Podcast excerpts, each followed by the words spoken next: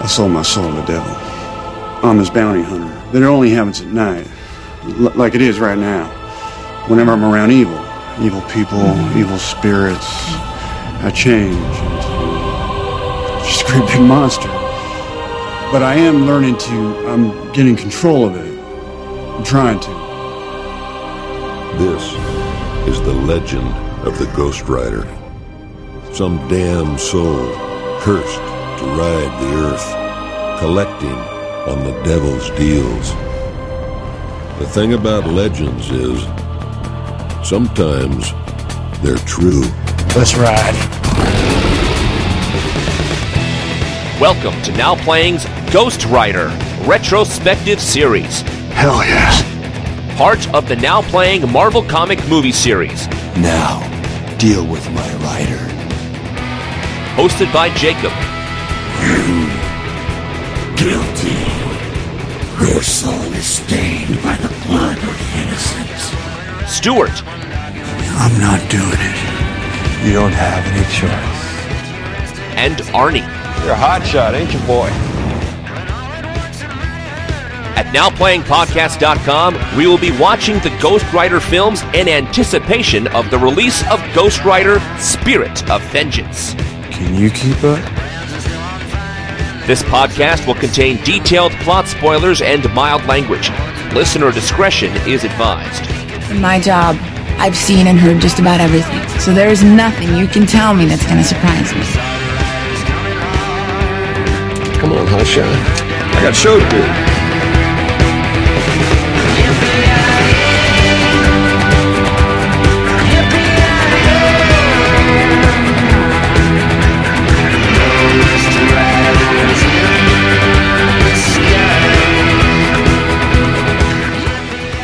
Today we're discussing Ghost Rider Spirit of Vengeance, starring Nicolas Cage, Johnny Whitworth, Ciarán Hinds, Violante Placido, directed by Mark Neveldine and Brian Taylor. I'm Arnie, co host of Now Playing, and damn, bet you're happy to see me. Stuart in LA.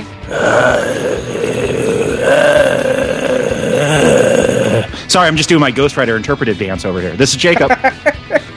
And here we are, one of the shorter retrospective series we've done. Not really.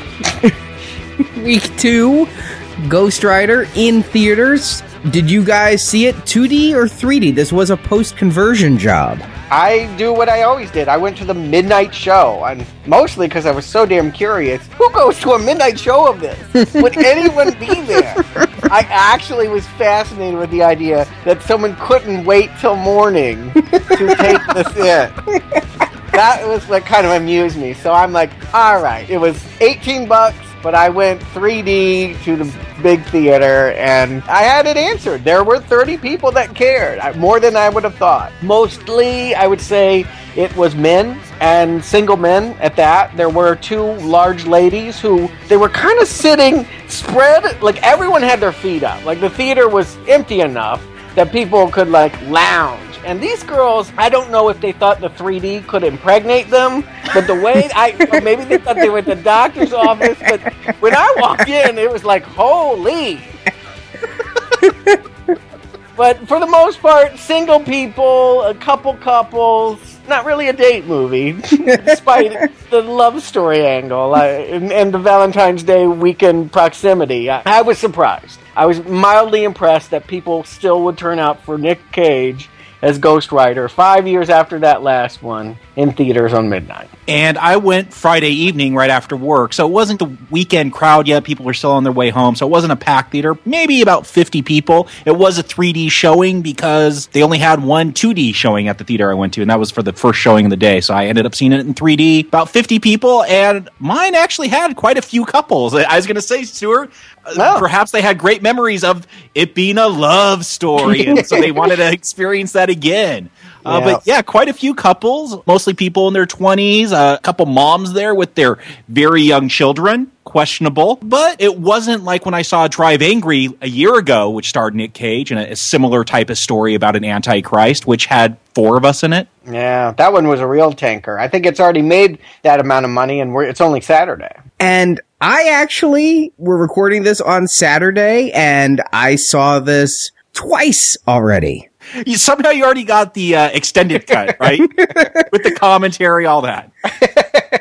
No, I went and saw it last night in 3D, the seven o'clock showing, which is like the prime showing, right? Friday night, seven o'clock. Went with both my wife and the friend who I take along to movies my wife won't go to, like Green Lantern and Transformers. So the three of us went to see it and it was a medium packed house, maybe 30 people there, a lot of couples. It's Friday night. It's date night. And then I just felt I hadn't gotten enough out of it. And so I went back today to a matinee in the 2D version and there were maybe 15 to 20 people in the whole theater. It was mostly guys, a lot of single guys there, one group of three just loving this, like hooting and hollering and laughing throughout the whole movie and just talking about how great it was. And it was an intriguing crowd today. Again, I feel like people are in theaters for this. It shocks me.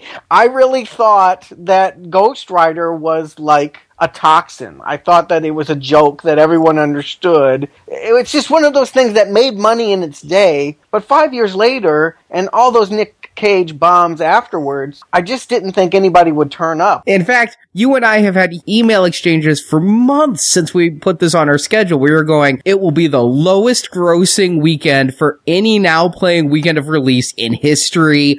It'll do worse than Scott Pilgrim, which is our current record holder for bad, right? As far as box office. Maybe Fright Night. It's hard to say. Yeah, those two are neck and neck, but you were saying this was going to do drive angry money. I really didn't see it getting over the hump of 10 million. Stuart, here's your problem because this movie is toxic. I would never go see a Ghost Rider movie except they injected the antidote into it. Neveldine and Taylor, the guys who brought me Crank and Crank 2 High Voltage. I don't know if they've done anything else, but those movies are so crazy. Taking, you know, a, a, skeleton on fire, riding a motorcycle. That seems like their kind of movie and that they could do something right with it.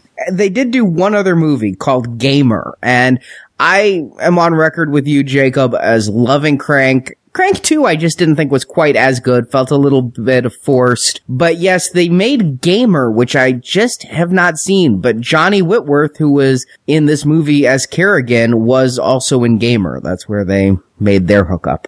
Haven't seen any of them, but I did actually get a chance to meet these guys at that very same Comic Con where I saw the first footage of Ghost Rider and learned it was a love story. I also got to do a small interview session with these guys and Jason Statham. They were there to promote Crank. So although I've never seen Crank, I did see them talk about Crank, and I think I get it. I mean, I get their energy. They're high testosterone, goofy guys. They had a lot of personality. They were fun. If that could translate on the screen, I could definitely see why they have a cult appeal and why people would rally around their vision. I saw these guys at Comic Con as well. I mentioned this last week. I was there for the Ghost Rider Spirit of Vengeance panel last year at Comic Con. Neveldine was there. Taylor was there. Nick Cage was there. Idris Elba and Johnny Whitworth all up there on stage and they got me excited for this movie. I was already excited because it's Ghost Rider. For some reason. Hey, I mentioned last week, always had a thing for the man with the flaming skull.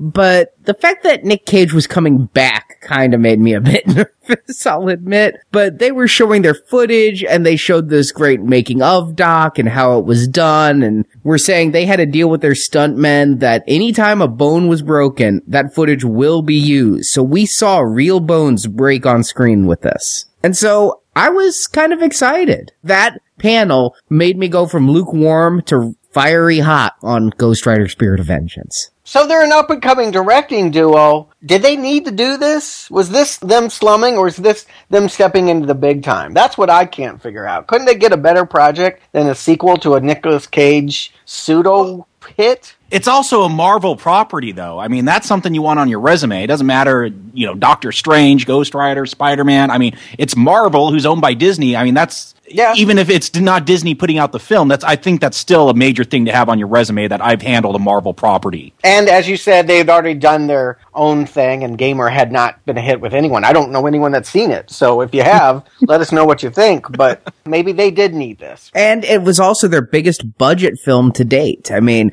they've been working their way up. Gamer was 50 million. Crank were pretty small time for what they were. This was a $75 million picture, a chance to keep growing in the business. Wow, this is that much money? Is yeah, that sounds like a lot. It is a lot. And well, we'll get into it because I'm wondering where that money went then, but we'll talk about it. Let's remind people in this economy, 75 million is a lot of money. But I guess it isn't a lot uh, to see on screen because this has all the feel and appeal of Grindhouse. This feels like a low budget, dirty movie. This doesn't feel like they have considerably more money than they would have with the first crank. They had a ton more money, but it was a tightening of the belt from the first Ghost Rider film, which was about 125 million. Little less than that, but it was about a 50 million dollar budget cut for this one. And so needed. Whoever greenlit that original one, well, I hope they're out on their ass.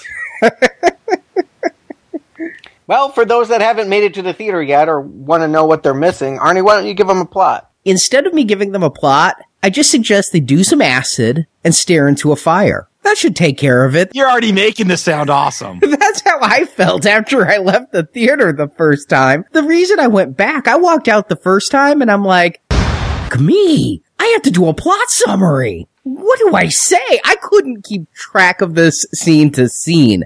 It really felt like a peyote induced fever dream. Eh, I know what you mean, but the plot's pretty simple. Yeah, I, I'm interested to see what your plot summary is because I felt it was pretty straightforward for a guy possessed with a demonic spirit and rides a motorcycle. Right, they already explained that away. I mean, hell, that's the hardest part. Why did the skull get on the bike?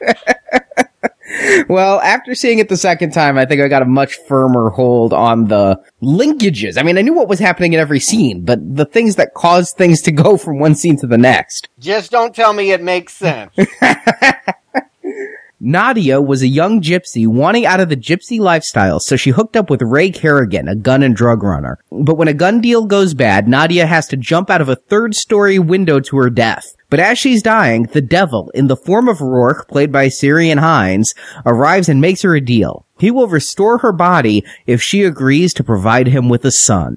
Our movie begins 13 years after that. The son, named Danny, is about to turn 13, and the devil in the Roarke body for several years needs a new body that can actually contain his satanic power. Danny, being only half human, is that body, but the ritual can only be performed at sunrise on the boy's 13th birthday, so he hires Carrigan to abduct Danny and bring the boy to him. But groups of monks led by Frenchman Moreau, played by Idris Elba, is out to rescue the boy. The movie opens with Carrigan leading a group of mercenaries to capture Danny in a monastery, and Moreau tries to help Danny and Nadia, but he's mistaken for one of the mercs and Nadia shoots at him. Knowing only the Ghost Rider can protect the boy, Moreau goes to Johnny Blaze, who's been hiding in Eastern Europe after his deal with Roarke, trying to deal with the evil spirit that dwells within him. Moreau makes Johnny a deal. If Johnny uses the rider to rescue the boy, Moreau and his groups of monks led by Methodius, played by Christopher Lambert, will remove the demon from Johnny's body. So Johnny changes into the Ghost Rider. Several battles break out where the boy is first captured by Carrigan, then rescued by the Rider, then the Rider and Danny bond over their demonic natures while Carrigan gets killed in a battle and resurrected by Roarke as Blackout, a demon who decays everything he touches. Except Twinkies. Johnny, Nadia, and Moreau deliver Danny to Methodius, and the monks fulfill their promise.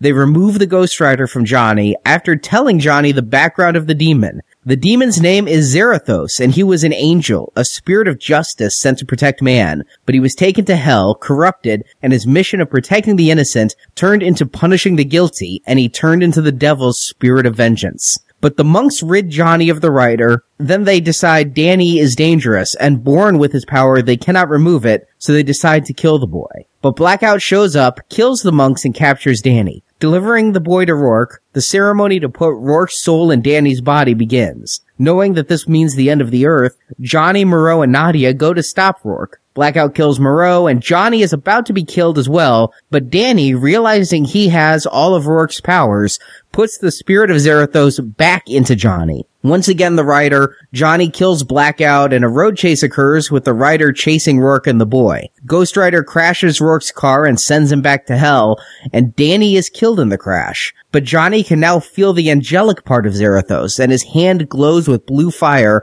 as the angel resurrects the boy. And with Roarke beaten, Johnny now rides into the night, not as a spirit of vengeance, but as the spirit of justice. Is that what you guys got out of it? Yeah, more or less. It's real straightforward. There's a kid, pass him around, and by the end of it, things will be burning.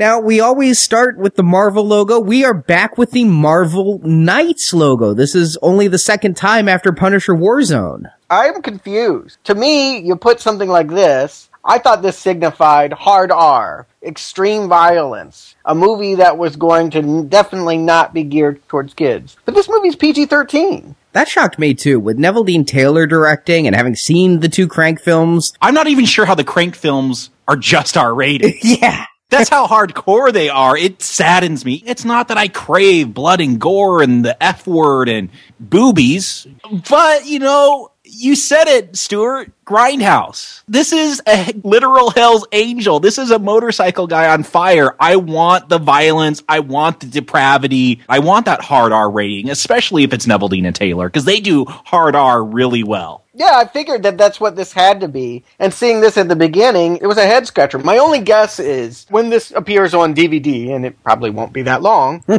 they're going to have an uncut version that they're going to show you everything they couldn't put in. You know, I imagine they shot a whole lot of footage, did a whole lot of tricks, had a whole lot of gore, and then gave it to the censors and said, do whatever you want with it in theaters. It doesn't matter because movies now live and breathe on home video. I don't think I realized till I bought my ticket that it was PG 13. Mm. And I was a little bit shocked that they were going that route. I mean, so many of the Marvel movies are PG 13. It's like the de facto rating. That just doesn't feel like Ghost Rider's home. You know, Stuart, you say that, but according to Neveldine and Taylor, the version of the movie out there is their definitive version, and there's only two to four deleted scenes for the Blu-ray. Wow. Too bad. Right. It's a shame that this wasn't a hard R rating. I'm, I'm just going to leave it with that. Why? I mean, other than getting a chance to see Violante Placido's titties, I don't know what I would have gotten if this had been rated R. We'll get into it with the action scenes. I felt like some of the action scenes lacked immediacy because there wasn't that extreme violence there. There's a quick slash of a chain, turn someone into fire, but I wanted to see more. You, this is a guy with hellfire in him. Let's see some melting. Let's see some charred bodies. You know, you got a guy with the power to decay you. I want to see that. I mean, this in some sense is almost like a horror film. You got a couple of demons running around, the devil torturing people. I'm not a big horror fan, but if you got these kind of elements, I want to see that logical extension of it. What was the last one? Was the last one PG 13? Oh, yeah. Yeah, okay. Because it feels a little bit more gritty than that. Are they trying to keep it in the same universe? Uh, my first question is this a sequel to you guys, or are they starting over again? There's all sorts of mixed messages that I'm getting right from the get go. To me, this is right there with Punisher Warzone and The Incredible Hulk. I call it a soft reboot versus a hard reboot. It's like, well, we know that the last one had some problems. We're not going to bother telling you the origin story again. We're basically going to make a couple of retcons and change it a little bit, but it's pretty much the same thing. Now, the difference that Punisher Warzone and Incredible Hulk both have that this one didn't is a change of leading actor that really adds to the reboot feel. Here, Nick Cage back. I don't know why he's back but I think it's again a soft reboot. Neveldine and Taylor said in interviews they've never seen the first one. They don't want to see the first one. They went into this with no knowledge of it. This movie works. It could be a reboot, whatever you want. You don't need to see that old Ghost Rider that we talked about last week. And none of us say you should. Yeah. I mean, this film proves that your superhero movie, your comic book film doesn't need to be a damn origin story every time for that first film. You get the necessary pieces of backstory. You get those necessary flashbacks so you have enough information, but then you can just tell a story. You don't have to go through, hey, let's hit all those plot points of issues, you know, 1 through 20 of the original comic book run that everyone's craving to see. And that's what I liked about this is that they just moved on. It's, it's not Spider-Man that's coming out later this year that they're rebooting all over again. It's soft reboot, whatever. It's something that holds up on its own, and that's what I like. But you're right, Arnie. The difference between all of these other soft reboots you're talking about is we're still looking at Cage. Cage being here is saying that this should be some carryover, and yet he's not even playing the same character this time. I feel like a lot has changed, both for the actor and for the character in the last five years. And what's funny is, in the last movie, the script that was delivered had Johnny as this tortured, drinking, sullen person. And Nick Cage said, you know, that's too cliche. Instead of whiskey, let's do jelly beans. And then in an interview I read about this time, it's like, it's a different Johnny. He's no longer eating jelly beans. Now he's drinking liquor. It's like, well, that's what they wanted the first time. You said no, Nick. I think that's because he's eaten all the jelly beans because he looks about 20, 30 pounds heavier in this film.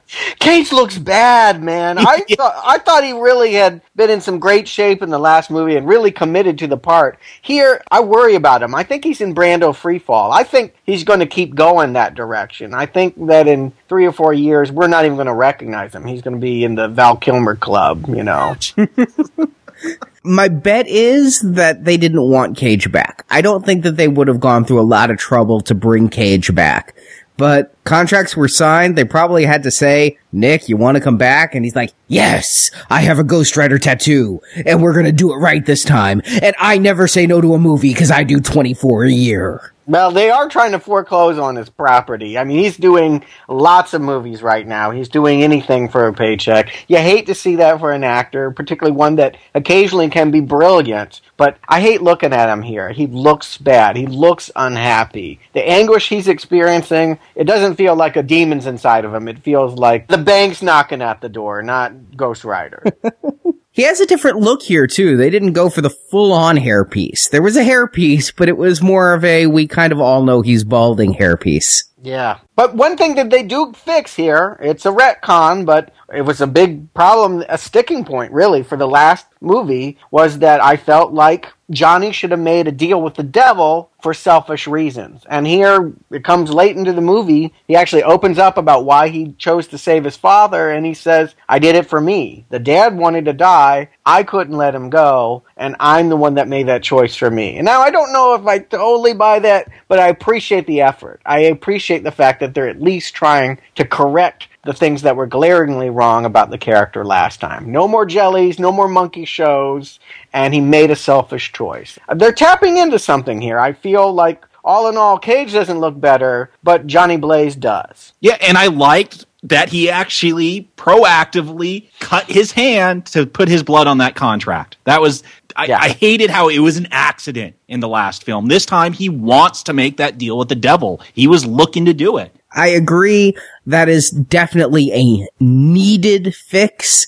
That said, because we're told all of this just in passing late into the movie, we're shown it at the very beginning. It's shown in a great, I love the sequence, the style of it. It's like animated in this weird, funky retro style. And it's like pages from a comic book that are moving and zooming. And the music during these scenes just totally freaking rocked. I went out and got the soundtrack. I see it's only on iTunes so far, but love these opening scenes entirely. And when they go back to the style later on, I still love it. What happened to Roxanne? Where's Eva Mendes? What's she got going that's better than this? Anything? She said she did not want to return when asked if she wanted to live up to that portion of the contract. I don't see where she would have fit. Maybe that's her just telling a cover story, but she said she didn't want to return to the world of the Ghost Rider, and who can blame her? It's a love story. Come on. You didn't want some of that rom com in here, Arnie? I'm surprised. You kind of liked her. I'm glad she's not here. I didn't want the rom com. Again, guy on fire. I don't need it. Give me some action. Goodbye. Get rid of that love story. Axe it, burn it. It is best to cut ties with the previous one. And again, maybe there was a contractual obligation. Hey, Eva, but no, it was the right choice to not have her here. No, I didn't miss her either. I'm mostly joshing you. I'm playing devil's advocate. Uh, they don't need that storyline. It didn't work then. Uh, yeah, I see some smart moves here. They're paring down what wasn't working, which was a lot from the last movie, and just throwing it out.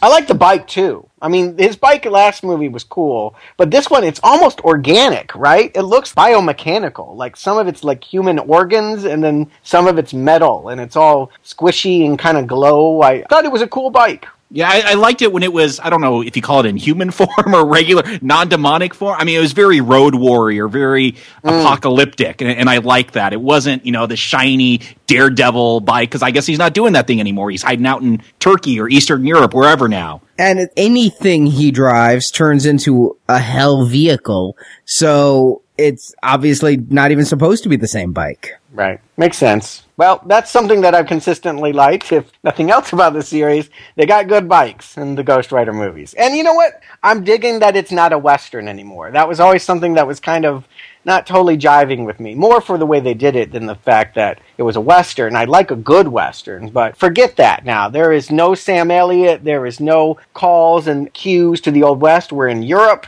and this is Hell's Angels. It's Sons of Anarchy, it's not Deadwood, to make a TV metaphor. And I think that was the right choice, too. Well, I did like the Eastern European thing. It took me back to our Blade 2 discussion. I like it when these films get more of a global feel. Even though most of the Marvel universe takes place in New York City, I don't know. I just like it when we get a little bit of maybe some Bourne globetrotting going on. It gives a different flavor and Eastern Europe can be seen as such a bleak place, and in addition, it just so happens to be very cheap to film in. So it's well, Arnie. That's why I was surprised when you said this had a big budget because it takes place in Eastern Europe and Turkey. This is where you go when you need to shoot on the cheap. You know, the Hellboy movies, at least the first Hellboy movie was filmed, I believe, Romania because it was cheap. So I like that they've moved out of the old west or New York, wherever. I like that it's somewhere else, but this is where it surprises me that this thing had a big budget. Well, I honestly think all that money went to stunts and CGI. I mean, we're talking about the look of the thing. Look at Ghost Rider because he's looking damn good this time. I am in love with this Ghost Rider. I love the way he looks.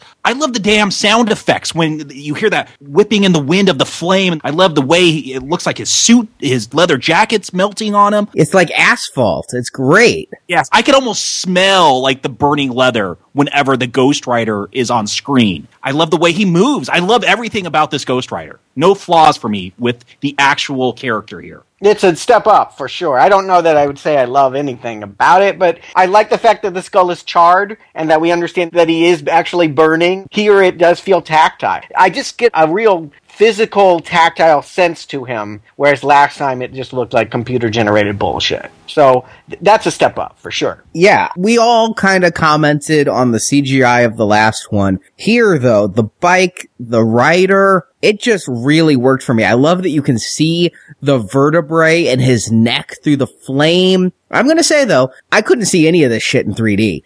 Only in the 2D version could I appreciate the gloriousness of the rider. In 3D, there was so much cutting and so much fuzziness and everything that I didn't get as crisp a picture. But in 2D, this guy looks phenomenal. Well, I want to see this in 2D now because I thought it looked great in 3D. I didn't think the 3D was great. Maybe I no. saw it at a good theater that lit it up well, so it, it didn't come off with the usual dimness or fuzziness that a lot of 3D viewings do if the theater isn't up to spec for their projectors and that. But I thought he, he looked great on the 3D screen. Nothing enhanced because of the 3D, but maybe it will look even better with that brightness you get from the 2D. Even the voice, I got to say, by not having his mouth try to match his words, and it's just sort of ghostly this time. It's a voice that kind of floats on the air and doesn't even seem to originate from him. I thought that was the right choice, or at least a better choice than what we got last time. Still hard to understand a damn thing he says, and still fortunate he doesn't talk much. Yeah, yeah, true, true. What did you think about his movements? Like Arnie, you say acid. I felt like I was being hypnotized at times. He just kind of does these weird, ghostly movements. He is very demonic. He does these weird floating things in the air, so people kind of lose their concentrate. Like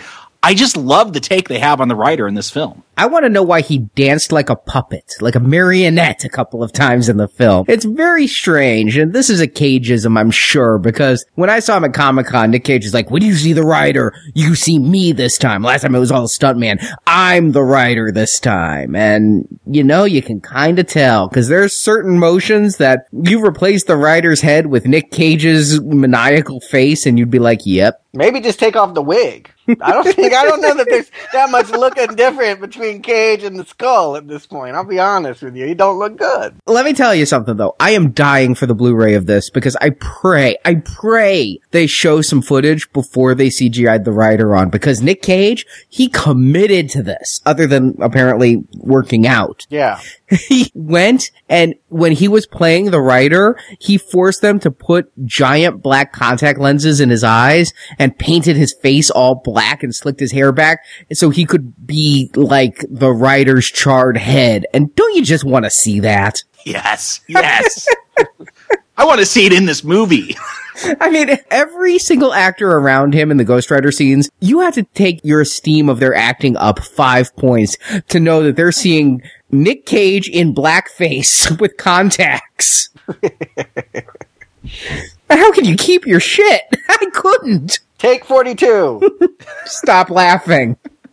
But yeah, his movements are all over the place and confusing. I mean, yes, again, this whole movie feels a little hypnotic to me, but when he does some things he does, I don't get it. I don't know if I hadn't seen the last movie that I would have understood what the penance stare is this time. This skull like hovers over people and he just kind of looks at him. That threw me off here. I was waiting for it to do something, but there really is no effect that says, hey, he is putting them in this trance where they relive their past crimes. It just kind of like he stops moving. I don't know. He's kind of slow. It's the worst superpower ever. I like that element. A guy staring at you who's a skull and on fire, that's scary enough. I don't need to see that they're seeing all their past lives. Like, just the length of the time that penance stare would go on. Mhm. Like, this was not a quick stare. It was this tense skull looking right at your face. I don't know. To me, that's chilling enough. Super awkward. yeah, I just, I don't see how it's effective and why he would do it. There's a group of eight bad guys. He decides to stare at one, giving the chance for the other seven to leave the country before he's done.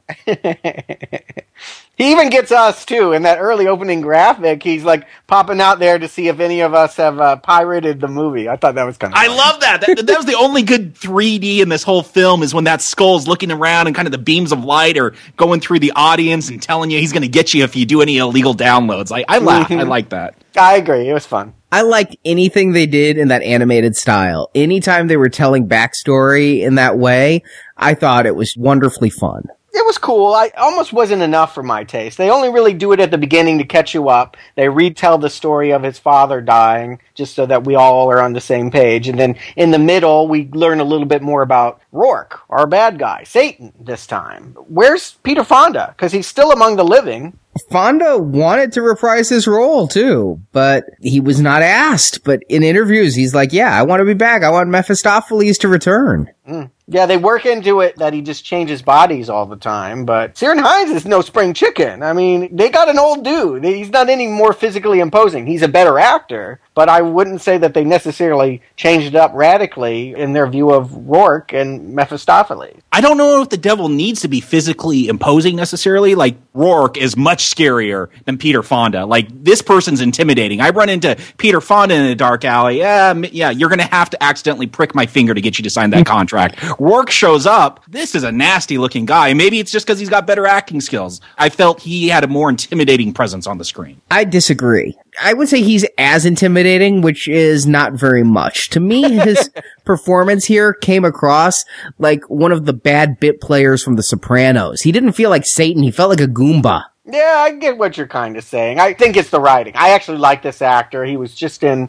uh, Woman in Black. He's the best thing about that. He was in the sequel to Happiness, believe it or not. He was in Munich, Harry Potter. He keeps turning up and stuff. I think he's a good character actor, and I agree. He's the right kind of evil. He doesn't necessarily threaten us, but there's just some quality about him that is ominous, and I like that. But they don't give him too much to do, and the fact that he wants to flee this body and become a 13 year old boy, well, that's It's very satanic. I didn't really like that plot. I really feel like that isn't the story I wanted to see, even though they're making all these capital improvements and we're not reliving the origin story. I'm not convinced there are interesting stories yet for Ghost Rider because this ain't it. I had a lot of trouble. I mean, I got the first time I saw this. Yes, there's a little boy named Danny. It's the devil's child and the devil wants to take over the body. I got those gists. But what I didn't get the first time watching it was a lot of the how Johnny fit into it. I feel like we're back in Blade 2 and 3 territory. This isn't Johnny's story, this is Danny's. And that may fit because Jacob, I didn't catch. Did you happen to catch if they said Danny's last name? Was it Ketch? I never heard it. They didn't put it in the credits. Everything online saying his last name's Ketch, but it's not in the film. Is that someone I should know? He is the second Ghost Rider, the one who actually became popular in the comics. Johnny Blaze was the 70s, 80s Ghost Rider that never really caught on. When they brought him back in the 90s as the Dark Vigilante, it was Danny Ketch. Who ah. was Johnny Blaze's long lost brother? Oh. It doesn't make sense. I won't even get into it. For someone who's a flaming skull, there's some complicated mythology with the Ghost Rider. It made me think about Danny from The Shining, but that's probably just my horror leanings here. Another paranormal little kid. When you say this isn't the story for you, Stuart, I don't know what you expect out of a Ghost Rider movie. I'm expecting a good grindhouse B action movie. Sure. With children? Yes! This kid couldn't go see the movie. He's under 13 at the start of it. I mean, I, I feel like they're pandering here. I feel like they really sold Ghost Rider out to make him appeal wider to children because they felt like as a credible grindhouse R-rated property, they just didn't want to go there. And so we have a kitty adventure. That's wrong. I don't think this is a kitty adventure. You know what this kept bringing to me was Terminator 2. Yes. And this kid is almost a clone of young Edward Furlong in some shots. I mean, it, the likeness is incredible. And, and also, how many horror movies are there that have little kids, Children of the Corn, you know, Damien? Is that pandering? Is that trying to get the 12 year old boys to go see your film just because you have little kids playing the monster? Hell, we have Exorcist, which we did last year, Stuart, and Linda Blair couldn't have gone and seen that. No, my point is, this is for them. This is him bonding them. They're giggling over peeing fire. They're doing tricks on the bike together. Uh, The whole thing is centered around the child. Unlike Terminator 2, where I felt like, yeah, John Connor was in there. They did more than pass John Connor around. There was the whole dreams of the apocalypse. There was all the whole sense that something big could happen. They had to find the designer of Skynet and bring him into the plot. Here, literally, I just feel like everything is about where's the kid now? He's kid over there, kid over here, kid over there, kid over here. And who cares? I hate to say it, but sure, his mom and him are going to be upset if the devil possesses his body. But it's not like the rest of the world is affected. It's just like him buying a new outfit. Well, no, no, no, no. The whole reason Roarke wants Danny is because Danny is half demon. That that body will not wear out like all these other bodies have. Oh, I didn't get that. Yeah, that was in there. It's all very sketchy, but I get the implication. And honestly, I'm going to say this. I don't think this movie's about story. I think this movie is about visuals and the story is an afterthought. But I get the impression that of all these various groups of monks care, this means end of the earth. This is end of days type stuff. I know that that was what they'd want us to think, but there's no reason to think that. At the end of the day, he gets to be 13 again. Okay, who cares? This sounds like the plot of a Disney comedy to me. This is, sounds like something for children. I wanted something violent and pulpy. You know, we keep talking about trashy fun and that Ghost Rider is supposed to be hitting those sweet spots. I just think it's the wrong impulse to go here. And it is this primary relationship in this movie. It's Johnny and the kid. It is not a love story anymore. His mom is incidental. In fact, I forget that she's in the movie in the second half. And this is why I wonder what are those deleted scenes because we get these impulses for Johnny to try to become like this father figure to Danny. Why? He sees a father and son bonding at a gas station, so he tries to emulate that. And that, that's what I didn't get. Why are they trying to force this story of a demon trying to become a father to a child? It didn't make sense from what they portrayed on the screen. What was portrayed on screen I didn't quite get, but I went back again. This seemed Terminator 2 to me, you know, with Cage as the Terminator And this is Edward Furlong, and the mother, I guess, is Linda Hamilton. She likes guns, like Linda. It seems to be like this kid is the one who can make or break the earth, much like Edward Furlong was going to lead the resistance. Johnny Blaze is the one brought in to protect the child, much like the T-800.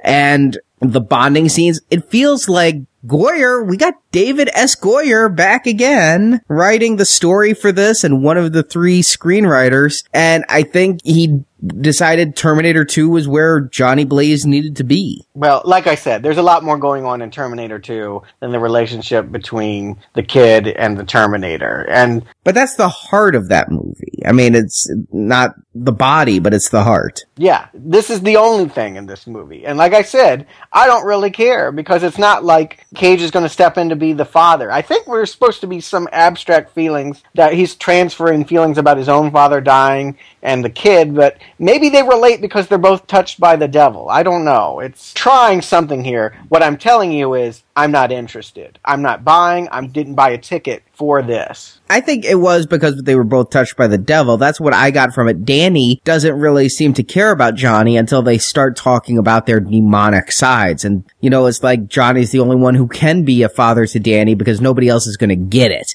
And apparently the mother runs around with drug runners and gun dealers. And so Johnny's a step up. You mentioned the peeing fire bit. I know a lot of people had problems with that in the trailer. I like that it's just Danny's imagining. It's not actually something that happens in the film. I'll be honest, a little disappointed. I was hoping he's going to take out people by pissing fire on them.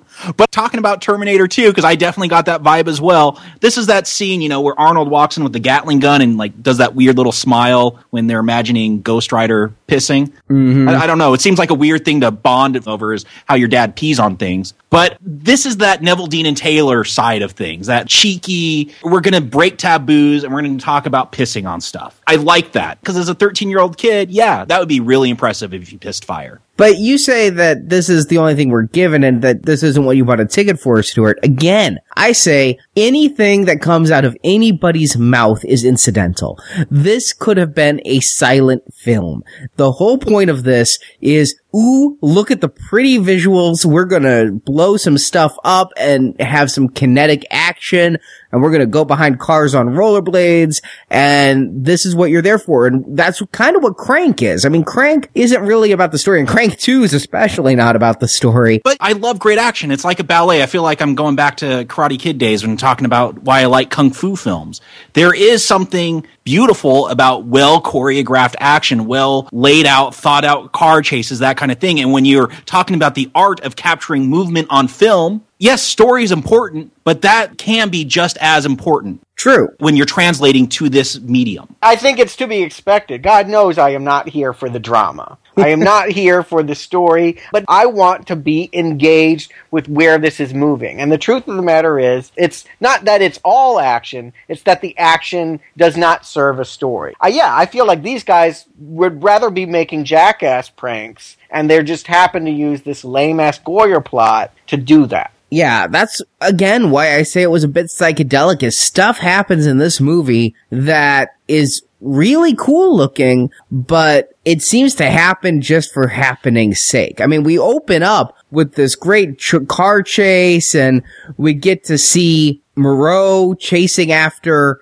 Danny and Nadia while Carrigan's chasing after all of them and Moreau, his bike gets hit and he flies backwards. He's flying over a bridge railing and shooting the way down. I mean, it's a great action scene, but the difference between a great action scene that is just cool to look at and a great action scene that can bring me in is caring about the characters. And this script does a poor job of ever making me care about these characters. Yeah, they don't care, we don't care, and you're not to care. You're not here to enjoy that. And all right, I can accept that. I feel like, yeah, if it's going to move, it's going to move. Here's the problem with that scene that you just highlighted, Arnie. It was actually in the trailer. Most of the things that are cool, that are great little images, actually I had already seen in the trailer. There's very little here that they do that I hadn't already seen by the time the lights went down and the movie started. Oh, I disagree. I felt like the first 10 minutes of the movie were in the trailer and then the last one minute was in the trailer. But most of the middle of the movie I hadn't seen before. Most of what happens in the middle of the movie doesn't need to be seen. And that's the problem here. I'm loving it when the Ghost Rider's on the screen. When he's not, I'm not very much engaged in this film. And he's not on the screen much. They pull a damn Superman 2 and take his powers away. It infuriated me. Yeah, it's total Superman 2.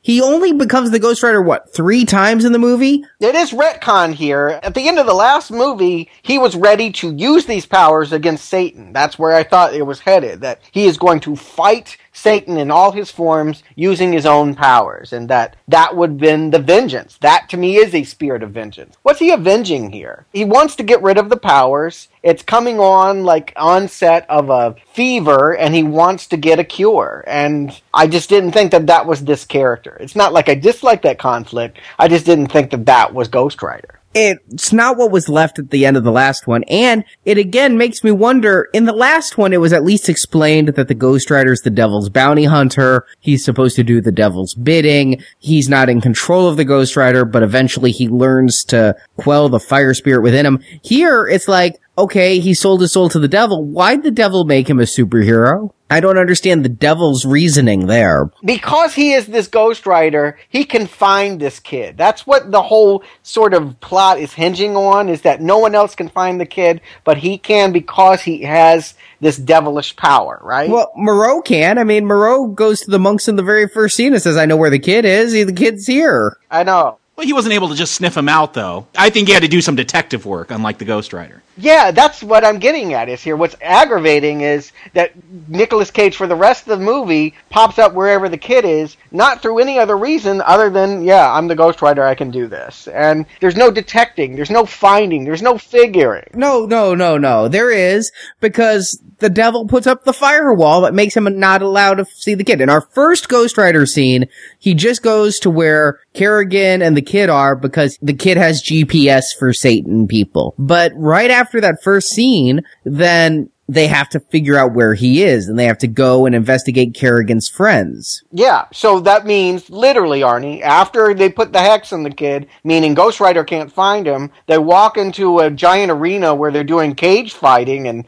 selling pigs and gambling. I don't know what the hell is. It's kind of like a criminal convention. It's like, if you've ever done anything bad, come here this weekend. We'll be here all weekend. You can do something illicit and then they find the kid and that's over. I mean, that's it. Here's the biggest problem with that scene. Now, I think they're trying to set up the conflict that Cage is fighting off the Rider because if he turns into the Rider, he's going to kill Nadia because he loses all sense of control. And if you've done evil, he's going to kill you. I think that's what the conflict is. Arnie, you've seen it twice. You could probably speak better to it than me. But I think that's why Cage spends so much time trying to fight off the Rider. But I was infuriated that you go into Evil Con, he starts to ghost out, but he holds it back. And there's not even a scene of the place just like going off in a mushroom cloud, at least. Like he did one last thing before he left there. Like total missed opportunity. Again, are they trying to keep this PG 13? Was there a scene there where he ends up taking everyone out and is just too violent? Like that's what I want to see. I don't want high art here. I want a good grindhouse B action movie. And they're missing those scenes like that. And I'm wanting sleuthing. If you don't know where the kid is,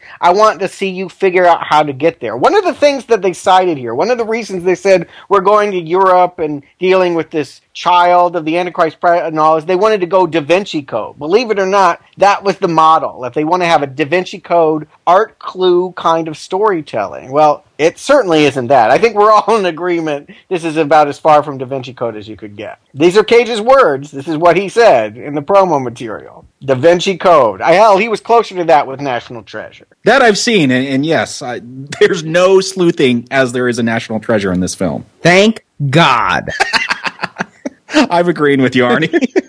but you know what there is is a lot of ass kicking. I mean, in the first scene where Carrigan is taking Danny and he's about to kill Nadia and the Ghost Rider comes in and that's where we get the penance stare that goes on way too long. We get the Transformer sound effect too. Did you notice he kind of sounds like, uh, I don't know, one of those things when he like shows up? It's like, I thought it was like a velociraptor roar that Yeah. he sounds like. I, I- I was thinking Predator. Yeah, it was some weird sound that accompanied him that let him know it was coming though. And they shoot him a couple times with a grenade launcher. and that's enough to take him out of the fight. Because the next scene, and this is one of the times that I thought I'd either fallen asleep or been knocked out or had a drug flashback. He's shot with a grenade launcher, wakes up still in leather pants in a hospital bed. And then we get some really weird things. He's like asking for morphine. He has weird wounds on him. I'm confused. Seeing it twice, I'm still a little bit confused. I think those wounds were caused by the grenade launcher. I don't know. I don't know why he was begging for pain meds. I never have understood this character. Is he invincible when he's Ghost Rider? He does spit back bullets when people fire at him. You I, could throw some water on him. Yeah, I'm not sure what hurts Ghost Rider. I'm not sure what his limitations are. What confused me is they make a big deal out of this missile that sucks the air out. Okay, that makes sense because without air you can't have a flame, but there was no payoff for it. There was some cool floating in air slow mo as you're getting hit with this missile effect, but there was no payoff for it. I felt as as far as showing, hey, here's the kryptonite for Ghost Rider. Yeah, I agree. Every time they introduce something that has the potential to be complete badassery, a whole convention full of badasses, yeah, these arms dealer that's going to sell them the latest and greatest rocket launchers. Oh my, I can't wait for this. It deflates. Nothing really comes of it. Everything just transpires so easily. They hop from A to B to C with no work. I'm going to just say this is Goyer. I had these problems with Blade. I'm having them here as well. It's all about how hip and flashy something can look. He does not care about how it moves, and it's obnoxious. See, and both times I saw this movie, I'm like, why are they at a gun dealer? Why do they need the guns? Why don't they just take Danny to Satan? Yeah. And then they shot him. I couldn't figure out what hurt him the first time. It was the grenade launcher, I guess. So I don't know why a grenade launcher puts him in the hospital, but a freaking bunker buster, he just continues to ride. It's annoying. It's happenstance. Make a friend of it because nothing makes sense. You're in cage land and he's uncaged, and you can't ask why in this series. You just cannot. I do love this though when the bunker busters are firing at the rock quarry, and I'm not going to ask why they are at a rock quarry. They are at the rock quarry so they can do the coolest thing they're going to do in the whole movie. Yes. Oh, isn't it cool? I don't know what to call that machine, a rock breaker or something, but after Ghost Rider realizes they've got big freaking guns that just, if nothing else, the inertia prevents me from staring at them, I'm gonna go into this rock buster and anything he drives becomes hellish. And they tease me. They're like, what if you're on a roller coaster? And I'm like, oh, I want to see that. I want to see the roller coaster that Ghost Rider rides because we talked about the bike, but I just love how like the innards of all of these machines look like glowing embers and everything is just so hellish and so almost Giger like with the difference of biomechanics and fire. And so when he gets in that machine and it becomes a flaming construction machine, I love the visual. Yeah, I agree. It competes with anything we saw in Transformers. It's the one moment in the film where they've hit the trash sweet spot inside of me. I'm like, they got my sweet spot. I'm orgasming. It's fun to see Ghost Rider ride a flaming construction rig. And what I love is just the joy that Ghost Rider's getting out of this. Again, when Ghost Rider's on the screen, I'm loving this movie. The- He's so animated. I agree, Arnie, this could be a silent movie because I get everything I need to know from the way Ghost Rider moves. For a skeleton, he's surprisingly expressive. Just, he's orgasming too, Stuart, as he controls this giant hellish rock crushing machine. I love the joy he gets out of this. Yeah, it's Nick Cage. How can he not? He, he's never happier than when he's being trashy. And, you know, they let him do it here. Yeah, there's nobody reining in Nick Cage. They're more worried about camera angles and stunts than they are about acting. knowing Neveldine and Taylor, I don't think they wanted to rein in Nick Cage. I think this is what they want. You know, again, going back to that club scene, just I had no idea what was going on with Cage there, just wigging out, and, and people in the theater were just cracking up. And I think they probably encouraged that. They wanted him at his cagiest. Yes. I agree. That seems to be their style. As out there as we can go, push it to its limits. Any line reading, as long as it's unexpected, is a good one, and that should be a good match for Cage. But I, I rarely feel he actually matches them with their energy. I actually feel like he was weirder in the last movie. I agree in some ways. I kind of miss the Karen Carpenter bit. In fact, there's one scene where they're like, you must confess the thing that you don't want anyone to know. And I really thought he was going to say, I used to listen to the Carpenters a lot. but by the same token, I think he was at his cagiest during that scene where he's interrogating the guy, where's Carrigan going before the rock quarry fight. That is cage uncaged. It's a crazy scene. Yeah, that moment and another one where he's riding the bike and he's just sort of laughing and laughing and laughing and it's getting fast. And that's right after that scene. It's all the same thing. That yeah. makes sense there. The interrogation was weird, but when he's riding and transforming, it's no longer a painful thing. He's getting orgasmic joy out of becoming the Ghost Rider now and it shows. Yeah, but here he kind of passes the torch. From this point on, I feel like Ghost Rider stops being cool. Well, he even kind of stops being in the movie and they pass the cool torch to Carrigan. Carrigan dies. Some giant piece of cement falls on him and he's more or less dead. And again, I'm not going to ask why, but it pissed me off. The last time we saw him, Ghost Rider just tossed him and then when we come back, he got crushed under something. This pisses you off. This pisses you off. A lot of things, including this, piss me off. okay, well, at least you're pissed off. And so when Roarke comes to him, he wants to die. He's like, "No, I'm dead. Leave me alone." And he keeps trying to go. Roarke turns him into a new emissary, and we got, hey, what we always get: the uh, unnamed super bad guy underling, the you know, the treasure, Wallow. Here it is. Here's this movie's version of that. It was reminding me of the girl with the poison kiss from Elektra, but this is a guy from the comics, Blackout. Kind of. Blackout's a character that literally can take the light away and attack you. And, and, they kind of do that effect. And I think that's what I hate most about this film. Whenever they go into, it's not even Blackout's point of view because you see him mm. running around. It's this just bad photoshopped effect. But he is a demonic character from the comics. Uh, he doesn't decay you with his touch, but yeah, inspired. You know, you tell Goyer read some Ghost Rider comics. I like this character of Carrigan. Johnny Whitworth, I primarily know him from Empire Records, but I've seen him in a bunch of other stuff and I like his performance here, but I think it's weird. Before he turns into Blackout, it's kind of reminding me of Stephen Dorff from the first Blade. I'm getting that kind of bad boy vibe off of him. I'm getting Blade all over this. Man. Oh yeah, I'm right there with you guys. Blade all the way, but enjoying it more. But then when he becomes blackout, all of a sudden it's like they wanted Bill Moseley. Bill Moseley was busy, so they're like, can you act like Bill Moseley if we put you in a fright wig?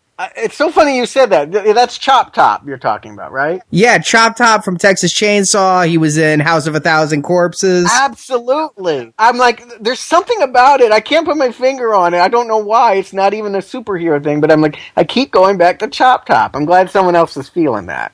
I kind of like the performance too, and I'm going to emphasize the kind of part. I mean, I didn't love it, but I think what I liked about it was rather than him just turning into a badass and being ooga ooga, we're watching him learn his powers and kind of being impressed with them. He's like, oh, that's kind of cool. He touches an apple and it falls, and then yeah, they do the Twinkie joke of that doesn't decompose. That pretty much anything that isn't plastic or you know chemically processed, well, anything organic to his touch will destroy itself. And rather than him just being a generic bad guy, we see on looks in his face what that means and watching him process now that he's this disfigured but kind of more powerful person. Did your audiences love the Twinkie joke as much as both of mine? Yep. I love the Twinkie joke. As soon as he picked it up, I knew it was coming, but it was a good show. You know, if you've seen Zombieland, a whole series of Twinkie jokes in that movie. I always like a good Twinkie joke. It was amusing. I'll give it that. I feel like this was a much better villain than Roarke, though. I really do. I feel like Roarke, again, he's an old man. When he creates blackout here, his eye goes all bloodshot for the rest of the movie. His face kind of withers. It looks like he had a stroke. And again, I feel like Roarke is just this old guy who he makes deals. Well, all right. That I don't really get evil off of him. Blackout is great, but the problem is he's just a henchman with no real motivations at all. And his ties to Nadia are also poorly explained. I guess they used to be lovers. They used to be lovers he's kind of upset that someone else impregnated her, that Danny isn't his kid. You know, it's a relationship. It's certainly not an explained relationship. My problem is Nadia. She's the big zero in this whole thing of who cares about her? She's literally just here to fill the chick quotient. You said that you thought this was a horror movie, Jacob. The only time I get chills is picturing Roarke on top of Nadia. That's pretty horrific, Artie. You gotta admit. I mean, come on.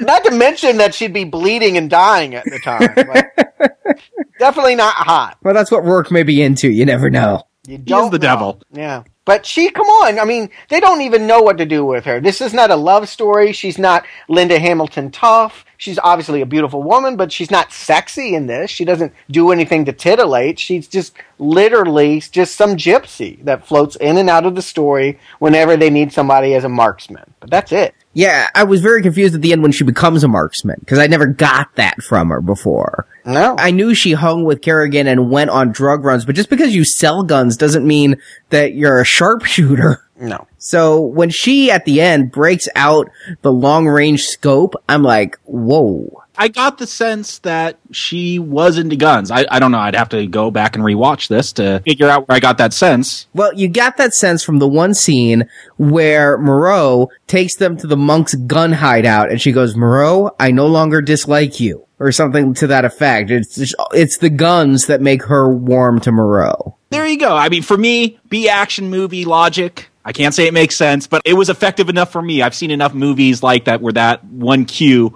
worked. I like that this was not a love story. I like that, yes, there's a woman, but she's just there. She might shoot some people. She'll fight every once in a while. Thank God I finally could have a superhero movie where it doesn't have to be about rescuing the damsel in distress and the love story. It's the child in distress. I don't see uh, wh- why Yeah, the gender makes a difference. Yes, but he's a demonic child. He's not interesting in any way, is the problem, as a supporting character. To which I would say, uh, from a writing standpoint, you axe her. You got the sidekick. It's Moreau. And you know what? I do like him. So let's just stick with Idris and screw everything else. The kid was living on his own as a pickpocket, and there you go. You did not need to have this beautiful woman, other than, you know, from a marketing standpoint, that they want to have a beautiful woman in this. Well, again, it's bad when I'm going back to Elektra, but I was thinking Goran Visnjic back from Elektra and the treasure. This boy is the treasure, and they wanted to kill Goran Visnjic halfway through Elektra. I think you should have killed Nadia halfway through this movie. Make Blackout, make that his first kill. Yeah. Make him into Blackout, make him kill Nadia and take Danny. You've now had Blackout get his revenge on the cheating hoe bag. Yeah. And you've shown he's dangerous enough to kill a main character, and you take this worthless character out of the mix. No, I like it. You're right. That is the correct solution. A character that we thought was important is taken out, and yeah, you're right. That's better. But Moreau, I mean, kind of fun here. The drunk French priest. I like Idris. I'll just go ahead and say he's going to be in Prometheus.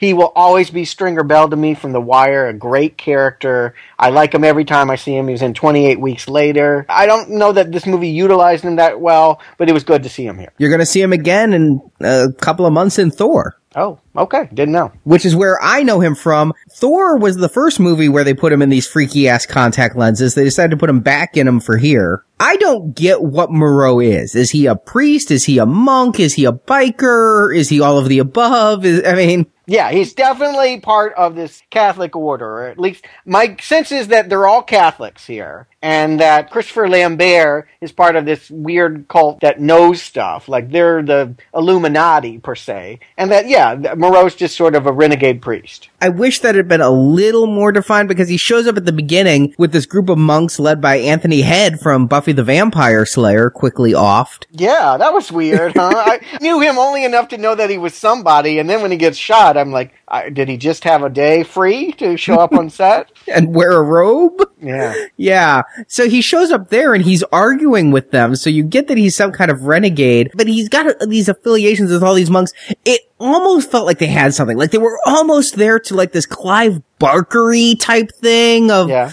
the Harry D'Amour type character. I really would have liked to have seen Moreau fleshed out a bit more. No, I'm I'm right there with you, Arnie. I wish all these different cults and sects there was more there. I mean, one of the things in one of the more recent Ghost Rider stories written by Jason Aaron, they get into the spirit of vengeance. And I think they took some of those key story points from his run. But you get all these different Christianity sects and cults, and they're fleshed out. You have this whole nunnery where they're also secret ninjas because it's comic books and Ninja nuns are cool. Yes. I'll just say it. nunchucks, literally. I love it. so I, I wish they would have done deeper. I mean, I don't know how boundary pushing it is to show Christianity in this light. I think at one time it was, but I wish they really would have pushed that further and explored these different sects going on. Hey, Catholicism is validated here. It works. Moreau says that he can cure Johnny of Ghost Rider, and it actually works. He takes communion, he blesses him, he tells him about it's an angel, not a demon inside of him. All of this, I feel like, is very Christian Catholic validating here. The only th- bad thing you could say is that he's kind of a drunk. He's a Frenchman. I mean, he only drinks wine. Isn't that what French people do? Yeah, I don't feel like it's that satirical of a character. I think it could have been a really cool character. You're right. I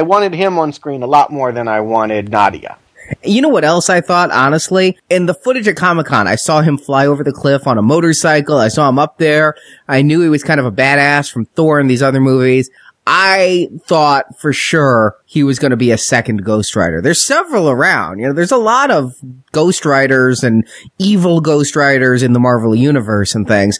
I thought for sure they were setting him up to be the partner. And instead they just off him. And again, I really wish he'd been more delved into. I hate that they kill him. He does get one good headbutt in. Carrigan grabs him and turns him into stone, and as he's going, he uses his stone head to give him a headbutt. That was nice. But yeah, why did they have to kill him? I just feel like that was a mistake. But then again, Goyer always killed Kris Kristofferson, and he came back. So maybe if there's a Ghost Rider 3, we'll see Idris again. But Idris does cure Johnny of being the Ghost Rider, and I'm thinking, oh god, Superman 2, how many times do we see it?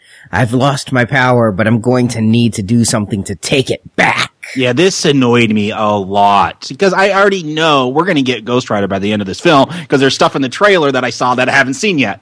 So, so someone's going to ghost out. It should have been Moreau. I never really understood what Ghost Rider could do. It took so long to get to him in, in the last movie. And all he kind of did was drive up the side of the building and sling some whips around and, and laugh. I really don't understand what he could do. I feel like you could have this story in a future movie, but we didn't need to see him want to get rid of his powers when we've never really seen him properly use his powers. I think you have to establish things first. We needed a mission in which Ghost Rider used to his full of- advantage the things that Satan gave him against Satan. I think that is stronger than I want to get rid of it already before we know what it is. Well, Stuart, the whole reason he wants to get rid of it is because he realizes he can't do good. It is not a spirit of justice. It is a spirit of vengeance. He calls it out early. I can't save anyone. I can't save Danny. That's not what this demon does. It only gets vengeance. And that's why he wants to rid of it because he can't do good with it. He can only kill. But it only does vengeance on bad people. Now that bad thing, maybe I cheated on my SATs, but you know, if you've done something bad, the rider will. We don't know what he's done to the people that pirated the movie. Apparently, he just went up to them and went, hungry, and snapped his jaw and then stared at them for a long time, making goo- gooey eyes. Till they deleted the file. Admittedly, if he got all up in my face till I hit delete, alright, alright, alright.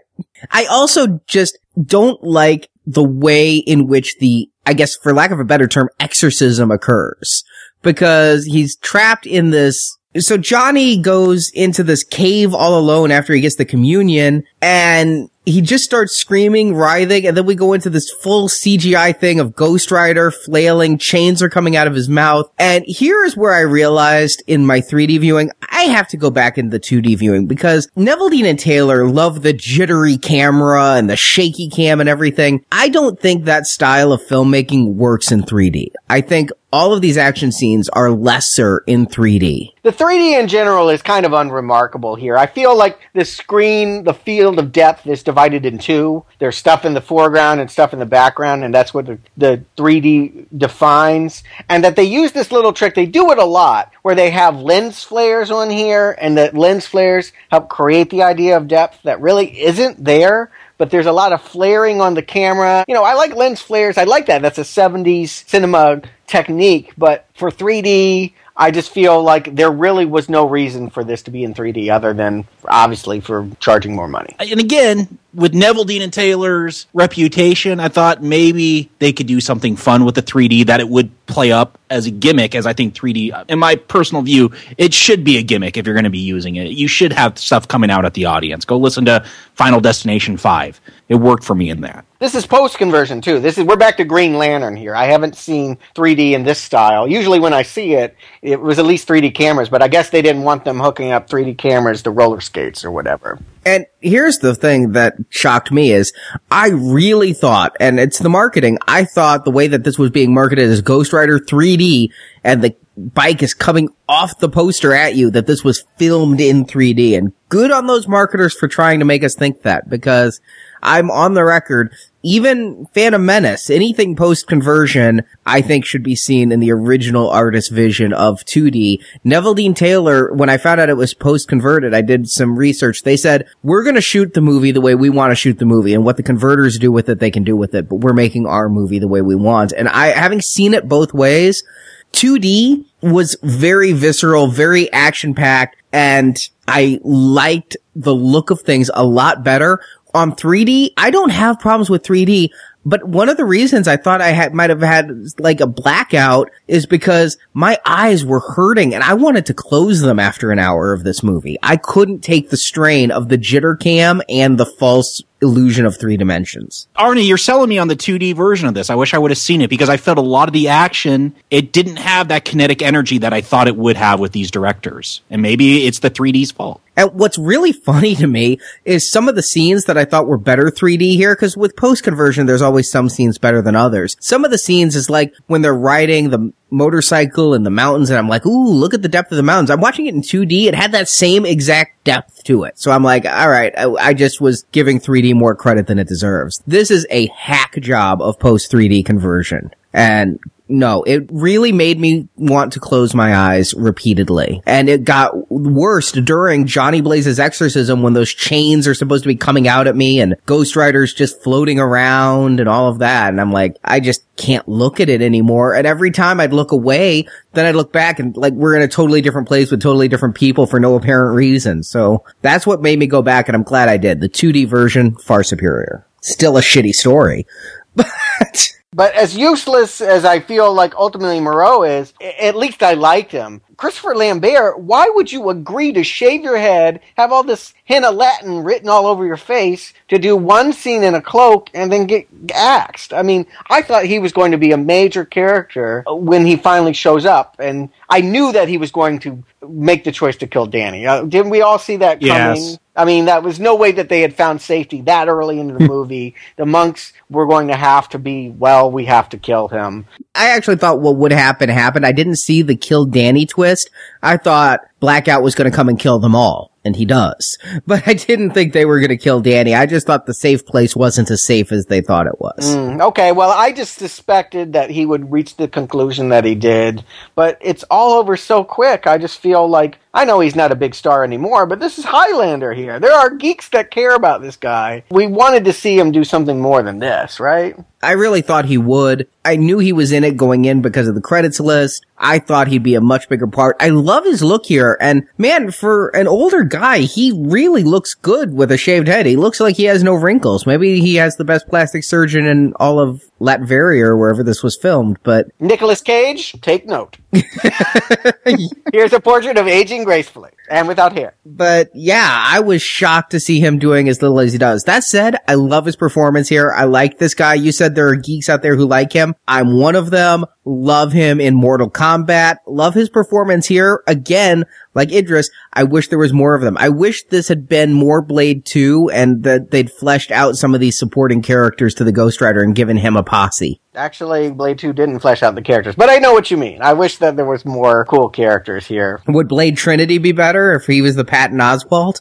Well, I, I'm getting Blade all over this. I'm telling you. I It, feel- it's like Blade and Elektra had a fiery baby. Yeah, it, it it really is, and I'm curious to know when we come down on the recommends. You guys were early supporters of Blade. How this is all going to play out, but I'm struggling with it because it is pushing Cool and Flash over storytelling. And before we know it, we're at the end and they're in a Greek ruin and all of the world leaders that are actually satanic supporters have arrived for Danny's birthday party. I guess who even knew it was his birthday? Like that got dropped all of a sudden of like, oh, by the way, it has to be on his 13th birthday at the break of dawn. Okay. That The was said in the dawn- first scene. That yeah, that was early on, Stuart. I, no, what I'm saying is they did not say, "Oh, we're going to get you this for your birthday," or "Your birthday's coming soon." They did not establish the kid is about to turn 13, and all of a sudden he's about to turn 13 at the break of dawn. So whatever, it doesn't matter. Put on the cloaks, mumba bumba bumba. We've seen this before. It's the Temple of Doom. The kid's in peril, and they got to go save him without the aid of Ghost Rider. That's kind of interesting, right? How will Nick Cage fight without, you know, being a flaming skull? It's a good question. I wish that there'd been a little bit more of a plan other than we have guns, let's go, and a bit more of Johnny deciding to do it because he's like, if I don't save this boy, I've just traded one demon for another.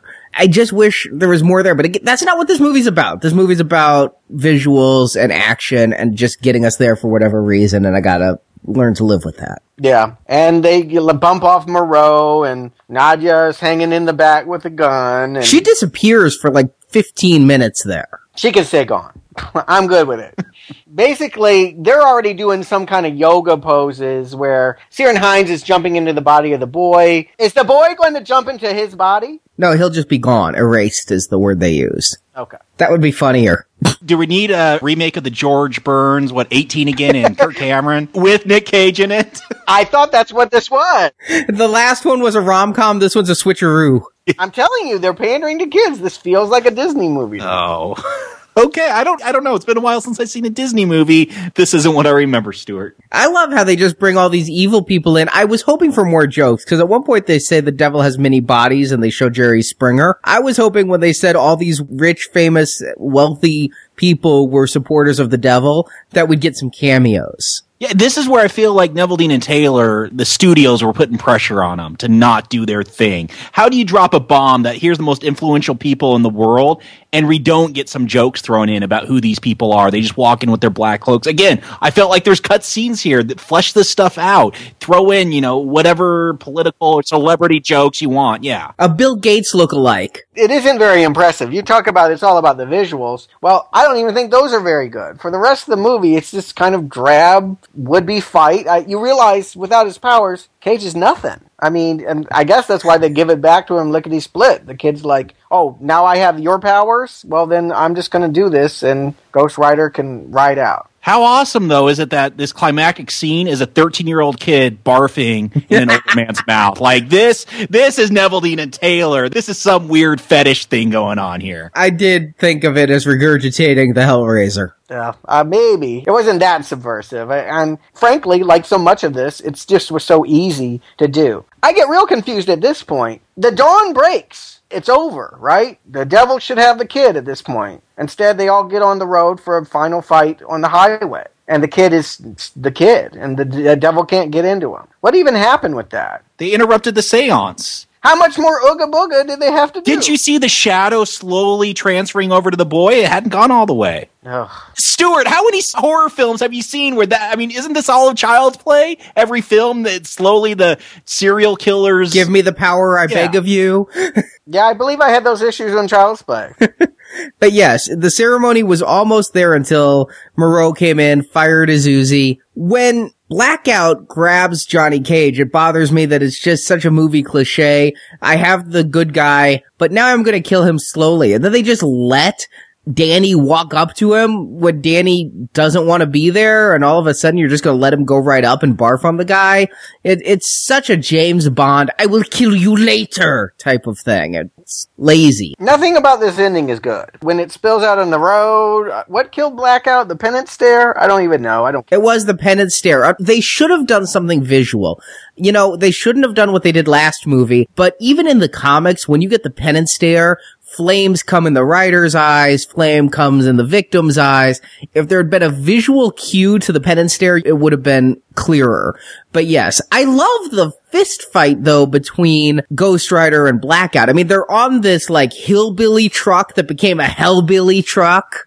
And that's a cool visual. And like Ghost Rider knocks Blackout off the side and is looking over like, where'd he go? And he's coming up the back. I love that fight, it did end a little easily with the going into the blackout cam and then I've never been afraid of you, but we know that's not true because he was getting bunker busters. Then they do the penance stare and roadkill. I'm like, that's not even a good comeback line. You know what? Only one person in the audience laughed at roadkill, and that's almost worse than getting no laughs. Because if no laughs happen, you might just think, well, that's not supposed to be funny. That's a laughing on the inside kind of joke. But if roadkill gets one mm. laugh, everyone else in the theater realizes, yeah, that really isn't funny, is it? Terrible line, terrible ending. Even getting Roarke, I thought it was kind of cool that you know he, he gets the chains on him and what throws him into the Earth's core. I think is what happens. He says go home. It's hard to understand the Ghost Rider, but on the second viewing, I was able to hear go home, so he's sending him back to hell. Okay. And again, I'm confused. I don't know if I'm any more confused than half of these Marvel movies or half the action movies I've seen where they come up with some plot device to explain how the hero wins the day. I don't know how sending the devil back to hell where he would be strong because they call out that on Earth he's weak. I was waiting for the giant monster, the giant devil to arrive. I mean, after this big car chase, that this defeat of Roarke was anticlimactic. Absolutely. This is where it drives home that Roarke is an impotent old man. He is nothing without Blackout. He is the mafioso and with without the goons, he's nothing at all. And they already show these clips in the trailer too. I want to point out all this stuff with the chains and throwing them around. You've seen it. You have no idea who it is or what's going. You don't know the context of it though. Well, yeah, you don't know the story, nor I think we can all agree. Do you need to? My point is, all of the best visuals were spilled. You don't need to see this movie. It was already in the trailer. No, I think that seeing the glory of the Hell construction machine and the Hellbilly truck is much better in more than a fraction of a second clip. But yes, the throwing into hell was in the trailer and it really, when Roarke is going into hell, it occurs to me that I'm just hating how ill-defined the Ghost Rider is. He can survive bunker buster bombs and throw people into hell. He can do anything at any time. He has no limits and nothing is a danger to him. And that is a problem for me. But there was this whole bit of exposition, which I included in my plot summary about the origin of the spirit. And this is, I guess, comic accurate about Zarathos. It's hard to understand even in the comics, but yes, they've taken this from the comic mythology that he was an angel of protection that became a spirit of vengeance. And I don't know exactly why Nick Cage starts laughing maniacally and his hand turns into a blue skeleton hand. The only bad CGI of the whole movie is that blue skeleton hand. Yes. It feels like it's not there at all. And he brings Danny back to life because the Ghost Rider killed Danny. Is that what happened? He grabbed the axle of Roarke's car, flips the car, and earlier we saw Danny smart enough to buckle up before a crash. I guess he didn't buckle up. He's dead because of the Ghost Rider. But you know what? He broke his ankle earlier and then it healed. He's a magical kid. I don't feel like he needs protection from any other creature to live forever. He's touched. He's just like Ghost Rider. He's kind of invincible. Well, here it takes the angel Zarathos, Cage has channeled the angel portion instead of the demon portion and resurrects Danny. And that's supposed to be a happy ending for Cage, I guess, because after being tormented by the spirit of vengeance that can only hurt those around him, he's finally been able, perhaps by owning the demon and allowing himself to be turned back in for selfless reasons this time. This time it was just to save the boy. He's now the spirit of protection instead of a spirit of vengeance. I guess. You say you guess, Stuart, like you think this is on Transformers level of nonsensical movies. Yeah. No, no, come on. This is maybe Green Lantern, maybe Blade. Yeah. I mean, I, I, feel this is. Yeah, it, yeah. It's not, to you, but Stuart, to you, it's all the same. Like to me, yeah. there's degrees. To me, it's not the same. And I would say this is getting down there with Elektra level, and Elektra's around Transformer level, but Blade, I feel, is far above it. If you're wanting me to rank the nonsensicalness. I still think story is an afterthought here. In all these comic book movies, I think it's an afterthought. I mean, first class, yes, some of those early X-Men films where they had people who cared about story. But I think a lot of these, yeah, it is an afterthought. And that's why we give them a lot of red arrows.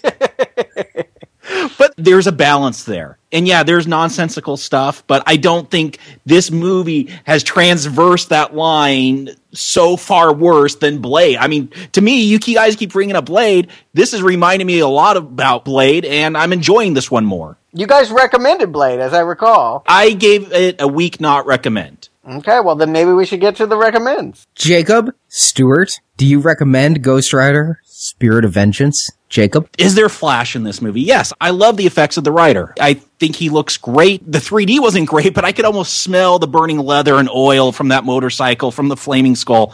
I loved how he looked. There's some great action pieces in here, especially the flaming hell rock crusher thing. There are story problems. There's a weak middle here. I hate the fact that they do the Superman 2 thing and take his powers away because I enjoyed the effects of the rider so much. If that was Cage in the motion capture suit, then I thought he did a great job as the Ghost Rider, the way he moved and all that. But at the end of the day, this is a grindhouse B action flick to me. This is uh, Dolph Lundgren Punisher. This is Blade. And I enjoyed this more than Blade. I probably enjoyed this more than Dolph Lundgren Punisher, and I recommended that. I liked the action here. Great story? No, but I thought it was a simple story. It made enough sense for me to go along with it. Yeah, there's a few times I rolled my eyes and I'm like, ah, I don't like where they're going there or here, but it was cohesive enough to give me that B action movie feel that I was going for, that I want in Ghost Rider. I don't know if I want a high art Ghost Rider. I don't want a Christopher Nolan Ghost Rider. I don't know if even you can do that. I liked what I got here enough that it's not a huge strong recommend. I do want to see it in 2D now after what you've said, Arnie, but I'm going to give this a weak recommend for Ghost Rider Spirit of Vengeance. Stuart. Uh, Jacob, we are not very far apart here. You know, uh, with all of this mumbo jumbo about talking about Ghost Rider being an angel from heaven or a demon from hell, it's right there in limbo. I mean, it's in purgatory. It's just in the middle here. It's just kind of there. And yeah, there are a couple moments where, yeah, I feel like energized by its trashiness. But the problem is, you're making comparisons that I would make. This is just like those other movies that I didn't recommend. I don't know why anyone would choose to watch this movie. I don't know what you'd get by sitting down to watch this movie other than distraction. This is a distracting, noisy, nothing of a movie. It's a lot better than some. I liked it a lot better than Blade. I liked it better than Green Lantern. I can definitely, if I had to rank them, say it's probably on the higher end. But it's trash is trash. I feel like at the end of the day, they need a third component. Neveldine and Taylor, they have something going for them. They do tap into something, but they need another brother to jump in there and fix these stories and care about the things that they don't care about. If they could do that, I would care about this movie. And I don't think it needs to be Christopher Nolan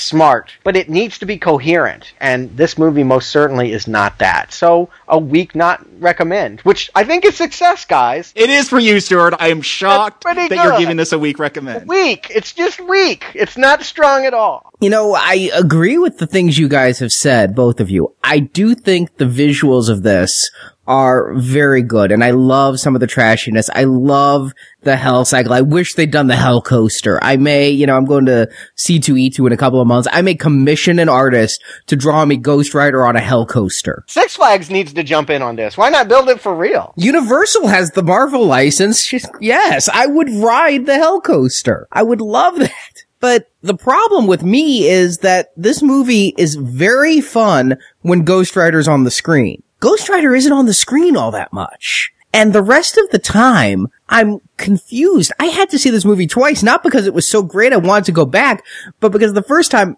I couldn't see half of it and I was at an AMC theater and it wasn't dim. It was just hard to see but and hard to focus on all the action. In 2D, I was able to focus more. Both times though, right around the point when Christopher Lambert's gonna kill the child and things, I literally just put my head in my hands and I'm like, trying to follow this story hurts me it hurts me to try to pay attention to it. Are the action scenes fun to watch? Yes.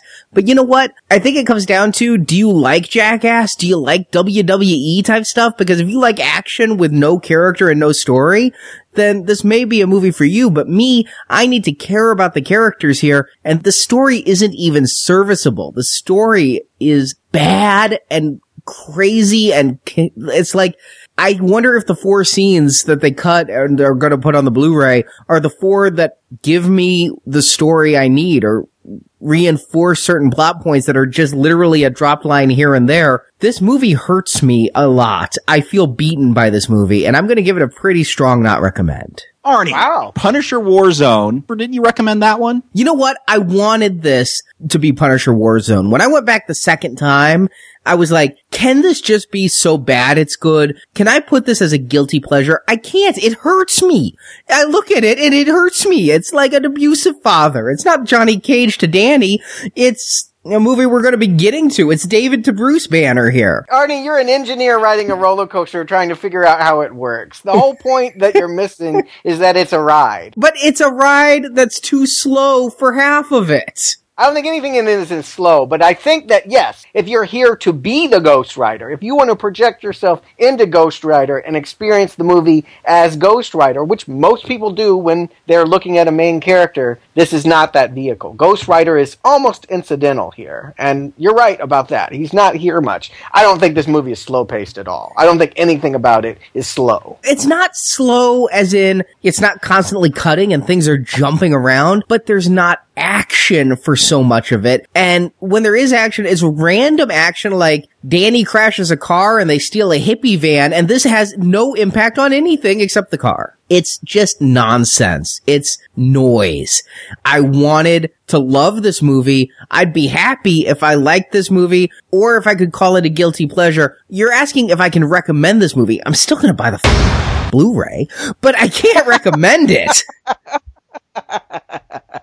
There's so many more confusing movies you've recommended than this one. I don't understand why you thought this was confusing. It's not just confusing, it's poor. It's not that I don't understand it. I got it. The problem is I got it the first time and I'm like, well, there has to be more to it than what I got. There's not. There's no there there. There is no there there. I agree with you on that. This is a very curious thing though, because you guys both were talking up Ghost Rider for months. When I was in the doldrums with that TV junk, you were like, oh, but Ghost Rider, Ghost Rider, Ghost Rider. I thought I would be fighting you, Arnie. I thought I would be having to tell you that what you were calling was fun was exactly what, you know, you're describing accurately, I think, about this movie. it's accurate because I agree with you. but I feel like I've had this battle on the other side, and it's just a puzzling thing. You don't like Ghost Rider. This is two not recommend. I thought you did. Or can they fix this? Uh, is there hope? Is there another one to be made? Can Ghost Rider be fixed, and how? What do you guys think? They can fix it because you know what? There are times in these movies the first one when Ghost Rider's going up the side of the building and everything. Anytime the rider is on the screen, I am enjoying it. My biggest problem with this one, again, first of all, that 3D. Ooh, the reason I think it was a strong not recommend instead of a weaker not recommend is that first time that 3D just made it an unpleasurable experience. But the the thing is, when the rider's on the screen, I like it, but you just need to get me a story where like Nick Cage has a cameo as Johnny Blaze and the movie's about the rider. I don't like his alter identity. So you wanted more Flash? Yeah. You, you complained about all the Flash, but you wanted more of it. No, I liked the Flash. I said I liked the Flash. I just want the Flash to be connected with threads of a story and actors who I can get behind. If this movie had fleshed out his characters a little more and given it some more backstory, I could easily swing the other way. But there just wasn't enough there between the moments. I'm thinking, you know, God help me, Armageddon, a movie that if we ever did, I will give a recommend to, oh, has a lot of flash, but it also has those moments that give me character in it. Or to look back at some of the previous movies I have recommended in this Marvel series, Blade, you get these character moments, but you also keep it moving. Here, it kept moving, but it just felt like a music video to me. And can it be fixed? Yes. That said, they had pretty high predictions going into this weekend. This movie, as of we record, is poised to be number four for the weekend. Wow.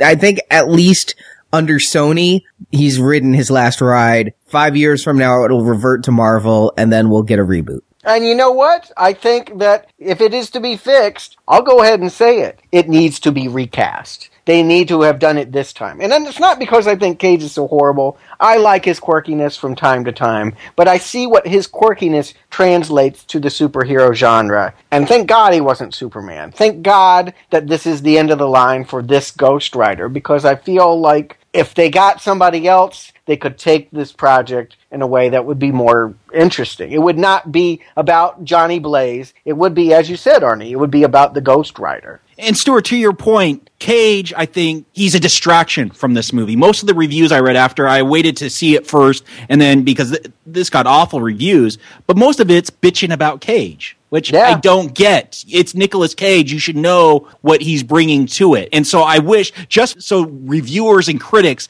had to be honest about this and they couldn't use Cage as a scapegoat. That's why I wish maybe they didn't use him. So it could have got a fair judgment. I think a lot of people might have stayed away because of Cage's reputation. I think during that scene where I said Cage is most cagey during that interview, Here's the thing. It's schlocky, but I can enjoy it. I'm a Cage fan.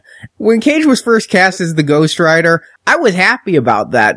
I kind of like that manicness, but by the same token, when the Ghost Rider starts like doing the crucifix pose and the crazy dance, I don't know. I think that Cage can be great. We talked about him in Kick Ass. He can be great. But here, I think this was a lesser Cage performance. I would have rather seen guarding Tess again. It was all in the trailer. This movie is exactly what it promised to be, and Cage has given us exactly what he can do in this part. Let somebody else have it. Let somebody else do it. I don't think that this character is total junk. I do think he could be a vessel for good junky pop fun. I do see that movie in here somewhere. The one that I think you're recommending, I think there's a glimmer of it here, but it cannot be achieved with what they have. And I'm, I'm going to put it on Cage this time. I think the directors could have done it. I don't think Cage can do more than what he's done. And I think the distraction is to the detriment of the property. I think you're putting a little too much on Cage here because if you put anybody else in that role and just change the performance, you're still left with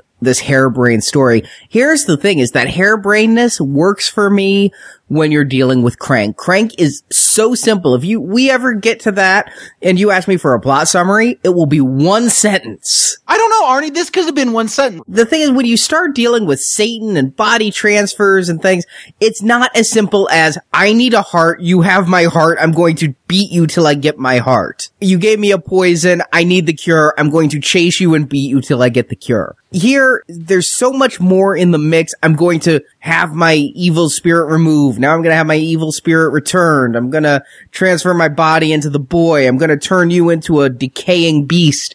It's so much nonsense that no matter who the lead is, my problems with this movie would stay the same. Yeah. Well, I'm just happy that it's over. Woo! Another uh, one. What, Stuart? Do you know what's next? We're going back to TV. Are you saying you're wanting to, to go back to TV before Ghost Rider? I'm saying another one is done. Another pothole on the road through Marvel has been paved, and I can keep riding straight to the end. I see the light, baby. All right, bring it on. Whatever it is. It's Avengers. I mean, all we have left now in this huge marathon are movies that star Avengers. The light is at the end of this tunnel. We're gonna go with our next Avenger, Hulk. Which is a lot of TV movies. There's four or five of them. but the Hulk teams up with Thor, Hulk teams up with Daredevil. There, we're getting some Avengers going. Well, I don't remember that in Ang Lee's Hulk. we'll get there. Oh, no. Yeah, eventually. Hey, I'm. It's a long road, Jacob. Just you know, put out your thumb. Get ready. It's going to take a while before something comes along. Ghost Rider's going to pass you on the way, cackling. but yes, next week we start with the Incredible Hulk, the two-hour TV movie that was released in theaters in some countries. Ugh that show Bill Bixby as he tries to find the search for the strength that lies within each of us through gamma radiation. Well, it's been a long time since I've seen that show. I maybe only saw it once or twice. I'm vaguely looking forward to seeing something familiar. Yeah, I don't have a lot of memories of it. I know as part of my childhood, so it'll be nice to revisit that, hopefully.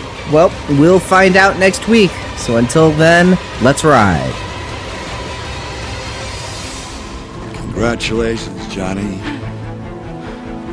You upheld your end of the bargain. It's time I take back the power of the Ghost Rider. You get your life back.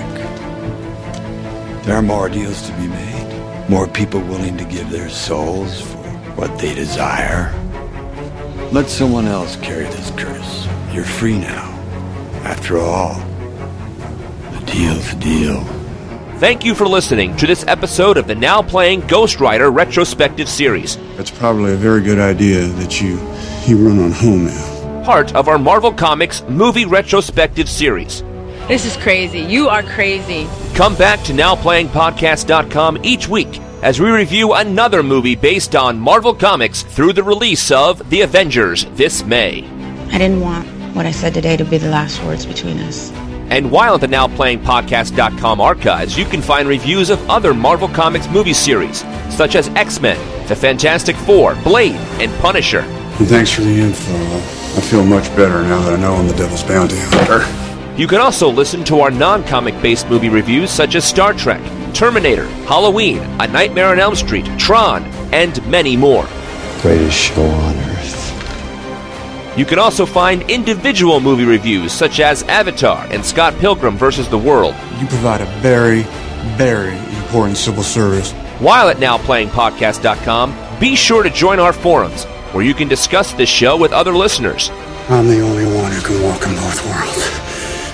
I'm Ghost Rider. You can also follow Now Playing on Facebook and Twitter, where the hosts post new episode announcements and written movie reviews. It doesn't matter how far you run. There are some demons you just can't escape. The links to our social media pages can be found at NowPlayingPodcast.com. All of you, come to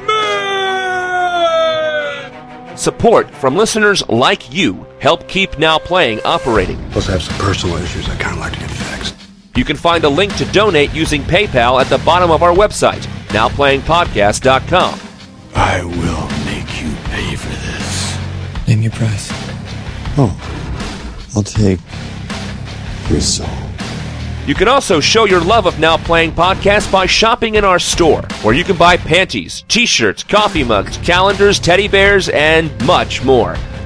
You're the best. And I'm your greatest fan. Now Playing's Ghost Rider retrospective series is edited by Arnie. I can take a negative and turn it into a positive. Now Playing credit narration by Brock. This is how legends are born. Now Playing is not affiliated with Marvel Enterprises or Columbia Pictures. Ghost Rider and all that the Marvel Universe contains is the property and trademark of the Disney Company, and no infringement is intended. Congratulations. Chances just went from none to slim. The opinions expressed on Now Playing are those of the individual hosts and may not reflect the opinion of Venganza Media Incorporated. Well, I'm not trying to say anything. I'm saying that means something. Now Playing is a Venganza Media production, copyright 2012, all rights reserved. Whenever innocent blood is spilt, it'll be my father's blood. And you'll find me there. The spirit of vengeance. Fighting fire with fire.